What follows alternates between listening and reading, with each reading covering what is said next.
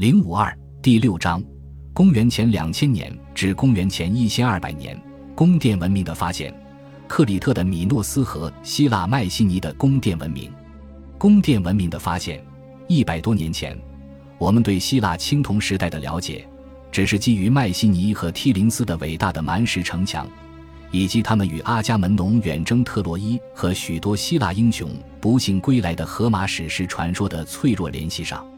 到了十九世纪中叶，学者们怀疑这些史诗故事是否有历史依据。克里特岛和希腊大陆的宫殿文明，其建筑和艺术成就的辉煌，以及其经济和社会秩序的复杂性上不得而知。正是由于海因里希·施里曼发现特洛伊和探索迈锡尼与梯林斯的执着决心，希腊大陆的古迹才首次得以展现。迈锡尼竖井墓的黄金和武器。城墙外的圆顶墓和梯林斯宏伟宫殿的遗迹，向他充分证明关于迈锡尼的传说并非虚言。阿伽门农，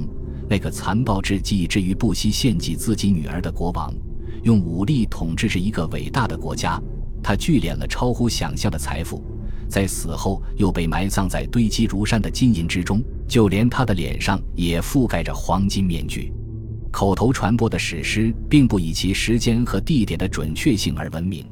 因为英雄个体超越了他的时代限制，而施里曼对他所发现物的相关年代，则并没有一个更超然的学者那么敏锐。对他来说，他的主要发现全都是在一个时期，即根据公元前十三世纪的传统，对特洛伊的远征时期。仅在他去世后。他的建筑师威廉多普菲尔德才继续进行特洛伊的工作，并找到了真正的荷马城市。几年以后，地层学和年代学才被其他人充分理解。竖井墓和阿伽门农的面具比大陆的堡垒和普遍认为的特洛伊战争的日期还要早几个世纪。一九零零年起，阿瑟伊文斯开始探索克里特岛的克诺索斯王宫遗址。它更多的是被原始文字形式的雕刻印石和泥板所吸引，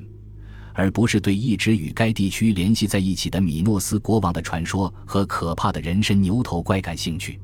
他的发现和麦西尼的竖井墓一样令人吃惊，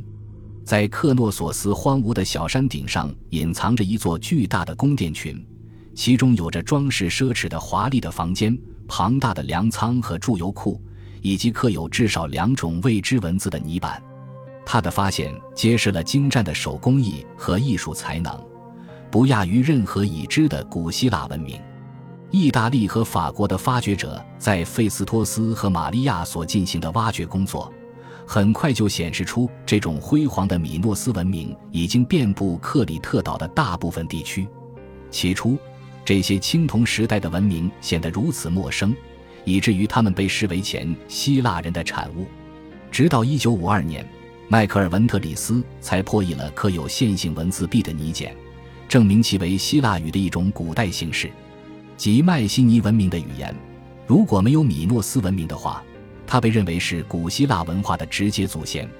即使有了这一解读，这些社会面貌仍然只是局部的，与来自埃及或近东的那些碑文相比。这些泥简是行政记录，而不是历史或文学文本。这些建筑已被毁坏，墙上的绘画只是碎片。然而，1967年在希拉火山岛上的阿克罗地里所进行的挖掘，揭示了一个完全不同的遗址。这是一座保存着墙上饰满壁画的三层楼高建筑物的城镇，就像庞贝古城一样，在遥远过去的一个瞬间。被突如其来的火山灰和浮石的坠落所埋没。考古学在克里特岛及其大陆所揭示的深奥微妙的文化社会，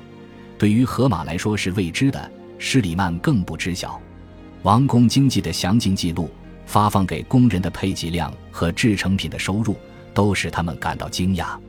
今天，我们对这些文明的重要性有了更好的认识，虽然仍旧不完善。他们与地中海东部沿岸的邻国或意大利南部和西西里岛进行了广泛的贸易和交往。正是与地中海东部，特别是与埃及的这种联系，提供了希腊和爱琴海事件的进展年表。可确定年代的对象，如希腊的埃及圣甲虫形宝石，或古埃及风格下的克里特岛和迈锡尼的陶器，使得我们能够建立一个比基于碳十四测定更精确的编年框架。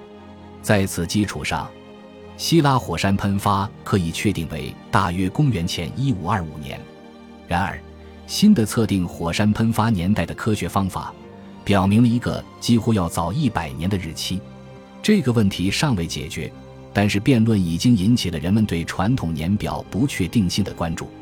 如果新的日期得到确认，则在此关键节点之前和之后，在以下技术中所概述的整个框架都需要进行调整，